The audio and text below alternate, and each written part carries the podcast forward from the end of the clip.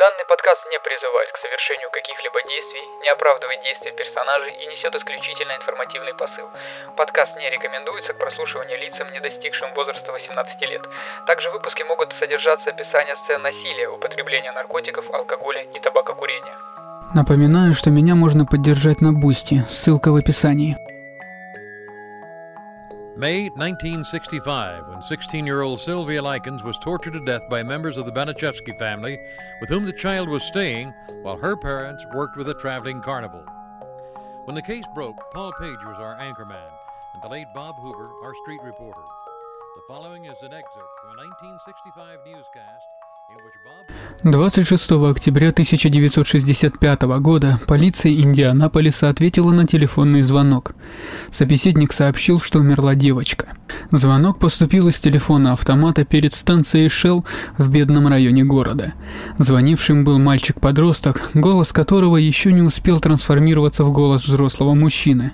Он говорил очень нервно и направил полицейских по адресу 3850 Ист Нью-Йорк-стрит, по которому они должны были найти тело. Когда полицейские добрались до мрачного, обветшалого, обшитого досками дома, к которому их направил анонимный звонивший, они обнаружили истощенное тело 16-летней Сильвии Мари Лайкенс.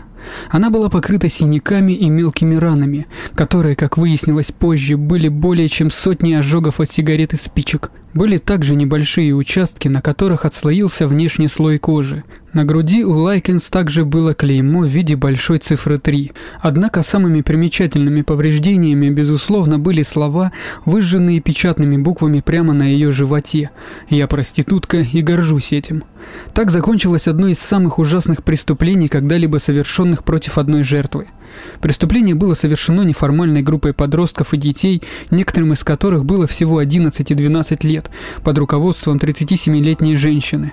Эту женщину звали Гертруда Банишевски. Сильвия и ее младшая сестра, 15-летняя инвалид Дженни Фэй Лайкенс, она хромала из-за полиомиелита и носила скобы на ноге. Жили у Банишевски с начала июля. В то время родители оставили Сильвию и Дженни на попечении миссис Банишевски.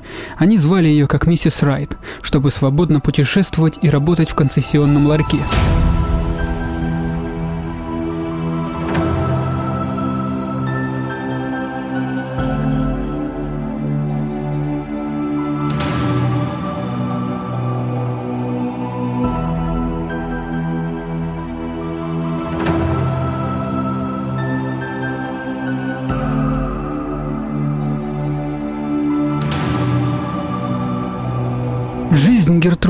Банишевски до того момента, как она познакомилась с семьей Лайкенс, была трудной и печальной, но ни в коей мере не преступной, по крайней мере с ее стороны. Она родилась Гертрудой Ван Фоссан в 1929 году, третьей из шести детей в семье из низшего класса. Она всегда любила своего отца больше, чем маму и перенесла травму, наблюдая, как ее любимый отец умирает от сердечного приступа, когда ей было всего 11 лет. Конфликтуя со своей матерью в подростковом возрасте, она бросила среднюю школу. Когда ей было 16, и вышла замуж за 18-летнего Джона Банишевского и, кажется, забеременела от него. Хотя Джон Банишевский был офицером полиции, ответственным за соблюдение закона, он часто нарушал его, нападая на свою жену, когда она его раздражала.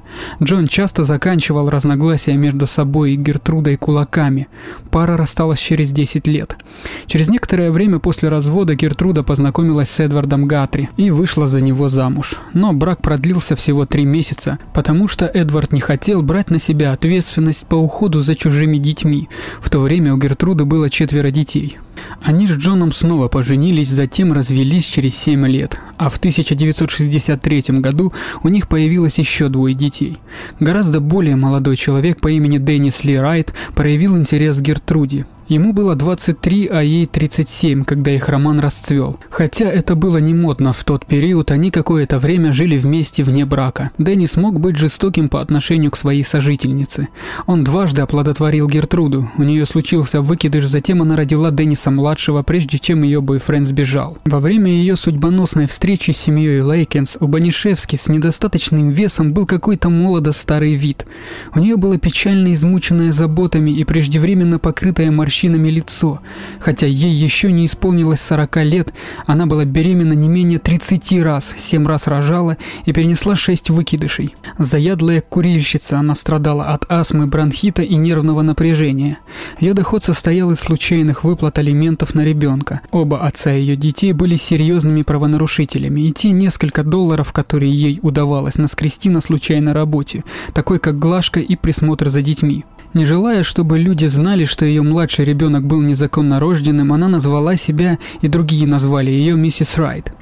Бетти Ликинс вместе с дочерьми Сильвией и Дженни недавно переехала в один из многочисленных захудалых, похожих на коробки домиков по соседству. Бетти и Лестер Лайкинс недавно расстались. Семья часто переезжала, поскольку их отец искал работу, чтобы поддерживать финансовое положение семьи на плаву. Сильвия и Дженни вместе с новой подругой по имени Даррен Магуайр прогуливались по тротуарам в обычной бесцельной подростковой манере, когда они встретили девушку по имени Паула Банишевски. Паула была 17-летней девушкой с избыточным весом и решительным характером. Хотя это еще не было заметно, она также была беременна в результате короткой интрижки со взрослым женатым мужчиной. Группа подростков подростков направились в дом Банишевских, где они делились прохладительными напитками и смеялись. Паула пригласила их переночевать у нее. Сильвии и Дженни не нужно было спрашивать разрешения у своей мамы, так как она была в тюрьме. На следующий день Лестер Лайкенс, узнав об аресте своей жены, отправился со своим старшим сыном, 19-летним Дэнни, к своей бывшей жене, чтобы забрать Сильвию и Дженни. Не найдя там своих дочерей, он начал опрашивать соседей. Дарлин Магуайр сказала ему, что они были у Банишевски. Когда Лестер добрался до дома миссис Райт, был поздний вечер, и он был одновременно уставшим и расстроенным. Он рассказал о том, как они с Бетти помирились и собирались путешествовать. Миссис Райт любезно предложила ему переночевать на диване в ее захламленной и пыльной гостиной. На следующий день или Лестер попросил, или Гертруда предложила взять на попечение Сильвию и Дженни.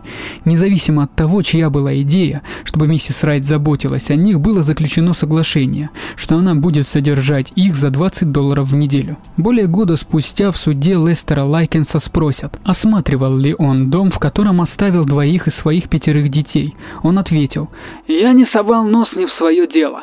Странный способ описать то, что он и не потрудился взглянуть на место, в котором будут жить его дети. Если бы он это сделал, то обнаружил бы, что в доме нет плиты, что в нем меньше кровати, чем нужно для тех, кто там уже живет, и что в кухонных ящиках в общей сложности три ложки. Во время трагического пребывания Сильвии жалкое количество ложек сократилось бы всего до одной. Таким образом, Лестер Лайкенс отдал своих несовершеннолетних дочерей на попечение женщины, которую он знал всего пару дней и которую ему никто не рекомендовал. Однако он знал, что на ней уже лежала ответственность по уходу за большой семьей без помощи мужа или другого взрослого в доме. Перед уходом Лестер дал миссис Райт совет, о котором позже у него было много причин сожалеть. «Вам придется твердой рукой позаботиться об этих девочках, потому что их мать позволила им поступать так, как им заблагорассудится». На фотографии Сильвии изображен симпатичный веснущатый подросток с волнистыми темными волосами и челкой, смотрящий вдаль с выражением, которое, как сказал один из прокуроров, на суде над ее убийцами кажется полным надежды и предвкушения. Девушка, судя по всему, была довольно среднестатистическим подростком. Она с удовольствием посещала церковь и получала средние оценки в школе. Она любила кататься на роликовых коньках и танцевать. Говорят, что у нее было живое чувство юмора, и она обычно улыбалась закрытым ртом потому что стеснялась отсутствия переднего зуба, результат какой-то детской драки с братом. Джон Дин, режиссер фильма «Убийство при пытках в Индиане», цитирует одного знакомого, который вспоминает, что Сильвия чувствовала себя лишней в семье, потому что родилась между двумя парами близнецов. Дэнни и Диана были на два года старше Сильвии, в то время как Дженни и Бенни были на год младше. Семья Лайкинс всегда была бедной, и брак был непростым. Лестер и Бетти не раз расставались, и затем снова собирались вместе. Учитывая требования двух пар близнецов и дополнительную заботу, которую приходилось оказывать Дженни из-за ее инвалидности, Кажется разумным, что Сильвия, возможно, чувствовала себя довольно брошенной своими родителями. В свои 16 лет Сильвия знала не менее 14 адресов, потому что семья так часто переезжала. В прошлом ее оставляли в доме бабушки или выселяли, когда Лестер и Бетти не считали возможным брать Сильвию и Дженни с собой.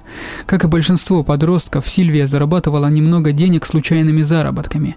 Она сидела с детьми и гладила белье. По иронии судьбы, ту же работу выполняла Гертруда Банишевски. Так же, как и большинство в ее возрастной группе, Сильвия любила музыку. Неудивительно, что в ту эпоху ее любимой рок-группой были Битлз. Ей также нравилось петь самой. Во время своего раннего пребывания в семье она пела Стефани Банишевски, которая отвечала ей взаимностью. Любимой мелодией Сильвии была строчка о всех звездах на небе. Сильвия, по-видимому, была очень близка со своей сестрой-инвалидом. Когда девочки отправлялись в одну из своих частых поездок на роликовых коньках, Дженни надевала коньки на здоровую ногу, а Сильвия тащила Дженни по кольцу, чтобы та могла кататься даже с остальной скобой вокруг одной ноги. Первая неделя жизни девочек Лайкен с Банишевскими прошла без происшествий. Они познакомились с другими детьми и начали ходить в новую школу. Однако в течение второй недели оплата от родителей Лайкенс поступала медленно – Гертруда закричала на своих жильцов. «Я зря заботилась о вас, двух сучках!» Обе девушки должны были лечь поперек кровати и обнажить свои голые ягодицы, чтобы Банишевски могла их отшлепать. Оплата пришла на следующий день. Однако следующая неделя принесла сестрам еще одну взбучку, потому что миссис Райт считала, что Сильвия подталкивает других детей к воровству в магазинах. Три основных обвинения против Сильвии будут повторяться. Одно из них заключалось в том, что она была нечестной, другая в том, что она была физически нечистой, и третье, ведущее к ужасным последствиям, заключалось в том, что она была сексуально неразборчива. Были ли какие-либо из этих обвинений правдой? Мать Сильвии совершила кражу из магазина в Индианаполисе, и сама Сильвия должна была признать, что украла по крайней мере одно приобретение. Однако верно и то, что миссис Райт обвинила девочку в воровстве и наказала ее за это, когда она этого не делала. У семьи Лайкинс был обычай рыться в мусоре в поисках пустых бутылок из-под газировки, чтобы сдать их и вернуть деньги. И Гертруда ошибочно полагала, что угощения, приобретенные Сильвией таким образом, были украдены. Нет никаких оснований думать, что гигиенически Сильвия была нечистоплотна. Она, по всей вероятности, была девственницей и, возможно, была кокетлива. Гертруда Банишевски, вероятно, проецировала свои личные страхи наружу через эти обвинения. Нет никаких доказательств того, что она когда-либо воровала, но кража должна была быть очень соблазнительной для человека в ее обстоятельствах. Ее личная гигиена и чистота в доме были плохими, что вполне объяснимо, учитывая, что она была хронически больной женщиной, пытавшейся справиться со многими детьми и младенцем. У нее были основания опасаться за свою репутацию и репутацию своих дочерей в плане целомудрия, поскольку ее собственная 17-летняя незамужняя дочь Паула была беременна. В начале своего пребывания здесь Сильвия каждое воскресенье посещала церковь вместе с детьми Банишевски. Паула Банишевски настучала своей матери, что Сильвия объелась свинины на церковном ужине, поэтому миссис Райт и некоторые дети придумали наказание, в котором, как и во многих мучениях, была извращенная логика.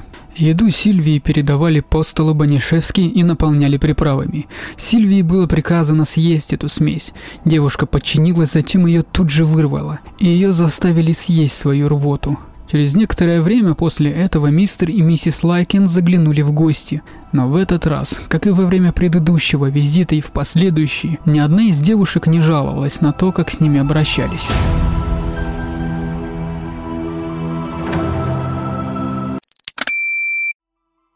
Это приводит нас к тревожной психологической загадке. В своем предисловии к делу о пытках в Индиане прокурор Лерой Кей Нью говорит «Меня неоднократно спрашивали, почему Сильвия просто не убежала». Когда преступление было впервые раскрыто, репортер газеты спросил «Она была мазохисткой?» Есть несколько вещей помимо мазохизма, которые могли бы объяснить ее пассивность. Во-первых, у Сильвии были ограниченные представления о том, что такое неподобающая дисциплина. Как отметил Дин, Сильвия и Дженни привыкли к наказанию, часто несправедливому. Ранние наказания, которые получали девочки Лайкенс, возможно, были несправедливыми, но они не были явно оскорбительными. Действительно, по крайней мере, один взрослый был свидетелем случаев жестокого обращения и хотя был встревожен ими, не счел их достаточно серьезными, чтобы сообщить о них в полицию. Согласно The Indiana Torture Slang, Пара средних лет с двумя детьми, Реймонд и Филлис Вермиллион, переехали по соседству с Банишевскими в конце августа 1965 года. Филлис работала в ночную смену на заводе RCA, и ей нужна была няня для ее детей. Она решила навестить Гертруду Банишевски, подумав, что мать семерых детей, приютившая еще двух, могла бы быть хорошим человеком, чтобы позаботиться о детях. Двое соседей сидели за столом и пили кофе, пока дети орали друг на друга, а малыш Деннис суетился и плакал. Вермиллион заметил стройную, симпатичную, но робкую и нервную девушку с подбитым глазом. «Это Сильвия», – вздохнула Гертруда. Паула Банишевски добавила. «Я поставила ей синяк под глазом». Однако как раз перед тем, как похвастаться этим, Паула налила в стакан горячей воды и плеснула им в Сильвию. Понятно, что Филлис Вермиллион решила поискать няню в другом месте. Менее понятно, что она не сообщила властям о том, что видела и слышала. В начале октября Вермиллион нанесла еще один визит многодетной семье по соседству. Она снова увидела Сильвию, которая выглядела ошеломленной, даже зомбированной, и у которой был еще один синяк под глазом и распухшая губа. Я избила ее. С готовностью высказалась Паула. Позже она начала бить вялую девушку ремнем. И снова Филис Вермиллион вышла из дома, не веря, что видела нечто такое, о чем должна знать полиция. Если предположительно нормальный, ответственный взрослый человек не мог признать эти действия преступными, почему кто-то должен ожидать, что такой необразованный подросток, как Сильвия, может это сделать? Побег, возможно, никогда не приходил ей в голову. Куда она могла пойти? К тому времени, когда спать на улице стало предпочтительнее, чем жить с Банишевскими, это был уже не вариант. Она была связана и заперта в подвале. На самом деле был один случай, о котором я расскажу позже. Случай, когда она и Дженни действительно жаловались на жестокое обращение. Им не поверили. Страх быть отвергнутыми, что оказалось вполне обоснованным, вероятно, способствовал предыдущему молчанию Сильвии. Пожаловаться другим означало бы рассказать им, что с ней сделали. По мере того, как жестокое обращение усиливалось, вполне вероятно, что стыд заставил Сильвию замолчать.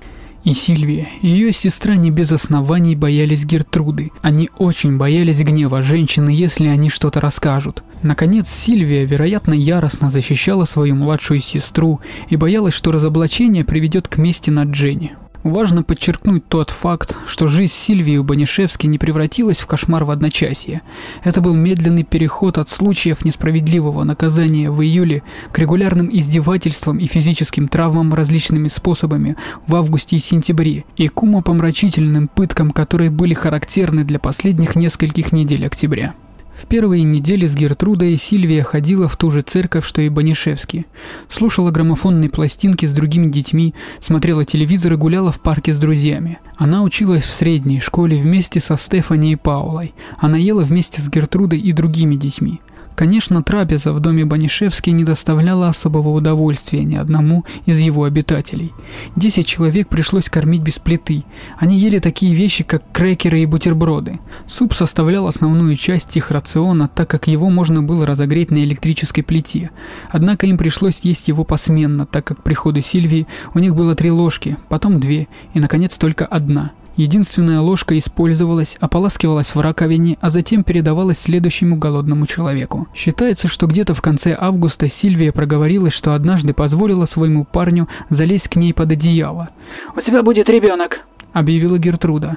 Затем миссис Райт сильно ударила девушку ногой в промежность. Последовало еще много ударов по гениталиям, и вскрытие показало, что лобковая часть Сильвии была ужасно изуродована. Воображаемая беременность Сильвии возмутила действительно беременную Паулу Банишевски. Паула повалила Сильвию на пол со словами «Ты не годишься для того, чтобы сидеть на стуле». Очевидно, в отместку Сильвия рассказала некоторым своим сокурсницам по высшей технической школе, что две старшие дочери Банишевски, Стефани и Паула, были проститутками. 15-летний парень Стефани Кой Хаббард услышал об этом, пришел в ярость и избил Сильвию. Кой был красивым парнем с темными вьющимися волосами. Он был крупным для своего возраста и часто сталкивался с дисциплинарными проблемами в школе. Как и много раз в будущем, Кой практиковал дзюдо на Сильвии, швыряя ее о стены и на пол – Миссис Райт поощряла соседских детей верить в плохие слова о Сильвии и мстить. Коренастой 13-летней Анне Сиско нравилась Сильвия, пока Гертруда не сказала, что та якобы растрепала, что мать Анны была проституткой. Анна злобно набросилась на старшую девочку. Во время рукопашной схватки Сильвия предположительно схватилась за живот, говоря «О, «Мой малыш». Похоже, что Сильвия, хотя, вероятно, и была девственницей, была убеждена окружающими в том, что она действительно должна быть беременна. Возможно, она не знала об особенностях размножения. В начале октября произошел инцидент, побудивший миссис Райт приказать Сильвии бросить школу. У девушки не было спортивного костюма для занятий физкультурой, а Гертруда не дала ей денег на его покупку. Однако Сильвия вернулась домой из школы именно в таком костюме, который, по ее словам, она нашла – Гертруда не без оснований считала, что этот поиск был кражей. Обеспокоенная этим, Сильвия призналась, что действительно украла его. Женщина била и пинала девочку, а затем выпорола ее ремнем. Миссис Райт оставила тему воровства Сильвии, чтобы вернуться к теме ее предполагаемой распущенности, и, отругав подростка, начала бить ее ногами в область промежности. Позже, в тот же день, все еще не удовлетворенная тем, что девушка была должным образом наказана за воровство, она поднесла зажженную спичку к липким пальцам Сильвии и устроила ей еще одно наказание. Огонь станет главной особенностью пыток Сильвии. Его происхождение, вероятно, кроется в инциденте, в котором жестокий бойфренд Гертруды Банишевски, Деннис Райт, затушил сигарету о ее шею. Разношерстная компания начала поджигать Сильвию зажженными спичками и тушить о нее сигареты. Пола Банишевски сломала руку, ударив Сильвию, а затем использовала свой гипс, чтобы избить девушку. Вскрытие выявит два показателя того, сколько мучений пережила Сильвия. Она сломала все свои ногти в результате болезненного царапания и так сильно прокусила нижнюю губу, что та была частично оторвана. В один ужасный день мисс Райт возмутилась, поскольку ей сказали, что гораздо раньше, когда девочка жила у нее, у Сильвии было немного карманных денег.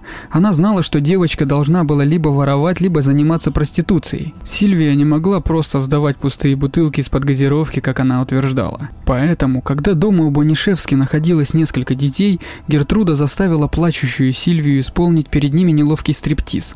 Когда Сильвия была полностью обнажена, мисс Райт заставила плачущую девочку засунуть бутылку с безалкогольным напитком себе во влагалище. В кульминационный момент этого ужаса Стефани Бонишевски пришла домой из школы, увидев Сильвию голой перед толпой детей, засовывающую в себя бутылку и не знавшую, что ее собственная мать заказала это представление, возмущенная Стефани бросилась к Сильвии и дала ей пощечину. Затем она яростно приказала Сильвии идти в свою комнату. Однажды ночью в октябре Сильвия описалась в постель. Это могло бы быть результатом психологического беспокойства, или это могло быть потому, что многочисленные жестокие удары в живот и промежность ослабили контроль в этой области. Однако ее мучители решили, что теперь она должна жить в подвале с собакой, потому что она была слишком грязной, чтобы жить с людьми. Паула наказала Сильвию за ночное недержание мочи, запретив ей пользоваться туалетом, тем самым вынудив ее оскверниться под себя. В то же время ее мучители начали режим принудительного купания при котором они связали грязную девчонку и заставили ее лечь в старомодную ванну семьи Банишевских на когтистых лапах, наполнив ее обжигающей горячей водой. Иногда ее сажали в ванну Гертруда и Паула, а иногда и 14-летний Ричард. Хопс был там и мог бы помочь. Хопс – симпатичный парень с мягкими чертами лица. У него были прямые светлые волосы, разделенные на боковой пробор.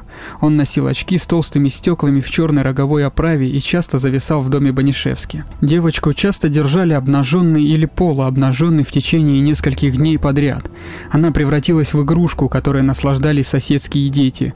Жгли, били кулаками, а теперь толкают ее вниз по лестнице в подвал, а потом заставляют подняться обратно только для того, чтобы снова сбросить вниз вниз – Однажды голодному подростку позволили подняться из подвала и предложили попробовать съесть суп пальцами. Проголодавшись, она попыталась сделать это, но Джон выхватил у нее суп.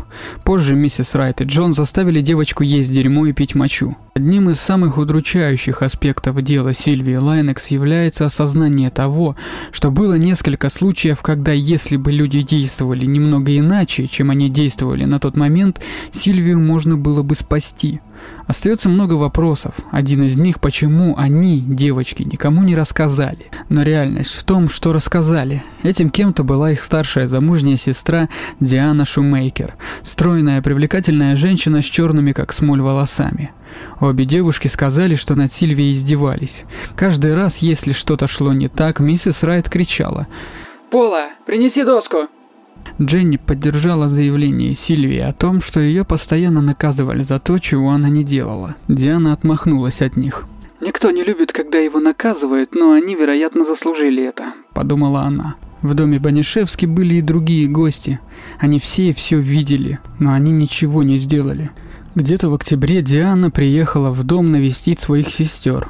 Гертруда не могла позволить ей увидеть, в каком состоянии находилась Сильвия, поэтому она отказалась впустить ее в дом. Диана настаивала, что хочет повидаться со своими сестрами, и миссис Райт приказала ей уйти, пригрозив вызвать на нее полицию. Агентство общественного здравоохранения получило сообщение о том, что у девочки в доме Банишевски появились открытые раны. 15 октября к ним в дверь постучала медсестра общественного здравоохранения. «Миссис Райт?» – спросила она. Гертруда кивнула и пригласила ее войти. Незнакомка сообщила Гертруде, кто она, и что хочет поговорить о детях миссис Райт из-за анонимного сообщения о том, что там находятся девочки с множественными ранами. Дженни была в это время в комнате, напуганная и полная надежды. Было ли это спасением? «Я знаю, кого вы ищете.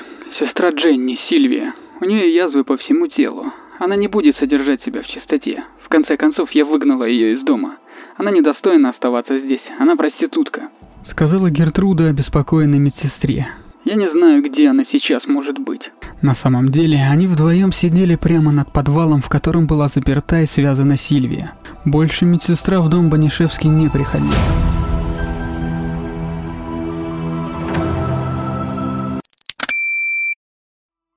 Последние выходные в жизни Сильвии начались с того, что миссис Райт решила снова разрешить ей спать наверху на кровати. Однако она поставила при этом странное условие. Гертруда велела Джону, Кью и Стефани привязать Сильвию к кровати, чтобы она не смогла встать ночью для хождения в туалет. Ты не можешь ходить в туалет, пока не научишься не мочиться в постель. Сильвия обмочила постель в ту ночь. Следующее утро началось со второго принудительного стриптиза, кульминация которого снова стало то, что Гертруда заставила Сильвию вставить бутылку с содовой во влагалище. Затем Герти предложила Рике Хопсу сделать татуировку Сильвии. Тот охотно согласился. Сильвию насильно раздели, затем связали и заткнули рот кляпом. Гертруда разогрела швейную иглу и вырезала букву «I», апостроф и часть букву «М», после чего передала иглу Хопсу и велела ему закончить работу. Рики начал вырезать, затем остановился, чтобы спросить миссис Райт, как пишется слово «проститутка». Она написала для него сообщение на листке бумаги, и он выжег его на животе Сильвии. Через несколько минут Рики, Пола и десятилетняя Ширли Банишевски решили нанести на Сильвию еще одно клеймо. Это будет буква «С», означающая Сильвия или рабыня. Рики выжег первое кривое клеймо на груди Сильвии. Затем он и Ширли позвали Дженни и приказали ей нанести второй ожог. Девочка была в ужасе. Когда она попыталась вырваться, чтобы не трогать Сильвию, она получила пощечину. А если она откажется применить эту пытку, ее сожгут? Тем не менее, она отказалась. Ширли прижгла вторую кривую, но сделала это задом наперед, так что на груди Сильвии появилась цифра 3. В присутствии Рэнди Леппера, Ширли Банишевски, Ричарда Хопса и Дженни Лайкенс миссис Райт издевалась над Сильвией из-за слов, выжженных на ее животе. Что ты собираешься делать теперь, Сильвия? Ты не можешь выйти замуж сейчас, ты не можешь раздеться перед кем-то. Что ты будешь делать? Плачущая, изуродованная девушка задыхалась между рыданиями. Наверное, я ничего не могу сделать. В тот вечер Сильвию снова отправили в подвал, где Кой Хаббард бил ее о стены. Позже Дженни навестила свою сестру, и та сказала ей. «Я умираю. Я вижу». В ту ночь Сильвии разрешили спать наверху, а на следующий день миссис Райт и Стефани искупали ее. Но это была обычная теплая ванна, не обжигающая. Затем Гертруда и Пола заставили Сильвию написать письмо родителям. Она начала письмо так же, как и предыдущее, написанное ею.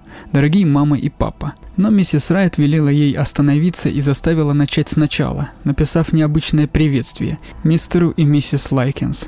После смерти Сильвии миссис Райт передала это письмо полицейскому. Она рассказала ему, что Сильвия отсутствовала в доме несколько дней, а затем вышла на задний двор, сжимая в руках это послание. Записка без подписи гласила, в частности, следующее. «Мистер и миссис Лайкинс, я поехала с бандой парней глубокой ночью. Они сказали, что заплатят мне при условии, что я дам им кое-что. Так что я села в машину, и они все получили. А когда они закончили, они избили меня и оставили раны на моем лице и по всему телу. Они также нанесли на мой живот слова «Я проститутка» и горжусь этим. Я сделала почти все, что могла сделать просто для того, чтобы разозлить Гертруду и заставить ее зарабатывать больше денег, чем она зарабатывала. Я порвала новый матрас и насыпала на него горох. Я также оплатила Герти счета за лечение, которое она действительно не может оплатить, и сделала Герти нервной и всех ее детей. Миссис Райт решила попросить кого-нибудь подбросить Сильвию на мусорную площадку. Она сказала Джону и Дженни, что они собираются выполнить это поручение, но прежде чем они успели это сделать, Сильвия предприняла попытку побега. Страшно изуродованная и ослабленная девушка побежала к входной двери. Гертруда побежала за ней и поймала ее как раз в тот момент, когда Сильвия уже добежала до крыльца. Затем миссис Райт потащила ее на кухню и предложила девочке тост. Сильвия сказала, что не может глотать в ярости ярости миссис Райт ударила ее по губам штангой для штор. Двенадцатилетний Джон Банишевский связал Сильвию в подвале, видимо, не желая, чтобы его юная подопечная умерла, по крайней мере, пока она не окажется в другом месте. Гертруда спустилась в подвал и предложила крекеры. «Отдай это собаке, она голоднее меня». Возможно, Сильвия чувствовала, что ей больше нечего терять, и поэтому вела себя вызывающе. Или, возможно, ужас слов, начертанных на ней, лишил ее воли к жизни. Миссис Райт несколько раз ударила девочку кулаком в живот. Воскресенье, 24 октября. Гертруда и Джон избивали девочку. Миссис Райт замахнулась на Сильвию стулом, но он сломался, не попав в нее. Расстроенная женщина попыталась ударить Сильвию веслом, но вместо того ударила себя, подбив себе глаз. Затем зашел Кой Хаббард и ударил Сильвию по голове метлой, в результате чего она потеряла сознание. В течение ночи девочка неоднократно стучала лопатой по полу своего подвала тюрьмы. Соседи были обеспокоены и думали вызвать полицию, чтобы пожаловаться на шум, но не сделали этого.